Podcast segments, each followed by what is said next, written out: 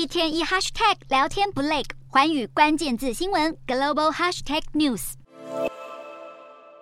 美国两大军火商洛克希德马丁以及雷神导弹与防务公司近几年来分别军售台湾 F 十六 V 战机以及 AIM 九 X 响尾蛇飞弹等先进武器，早就令中国非常不满。中国商务部十六日宣布，将把洛克希德以及雷神双双列入不可靠实体清单，也就是贸易黑名单。隔一天，华府白宫随即声明抨击。中国商务部声称，是为了维护国家主权、安全和发展利益，才对美国两大军工巨头采取限制措施，包括严禁两件。企业在中国境内进行投资或从事与中国有关的进出口活动。此外，也将禁止洛克希德与雷神的高层人员入境，甚至要对两家公司处以罚款，金额是二零二零年以来他们对台湾军售合约金额的两倍。不过，被中国限制贸易，对洛克希德与雷神来说，可能已经习以为常。早在二零二零年，北京公布不可靠实体清单的时候，就曾经对洛克希德以及雷神祭出制裁，只是从未公布具体措施。外界普遍认为，中国祭出不可靠实实体清单目的是要反制美国的出口管制实体清单，除了瞄准对台军售的企业之外，也是为了对抗拜登政府对中国半导体产业的制裁。如今美中争议事件又再添一笔，恐怕让两国关系迅速降到冰点。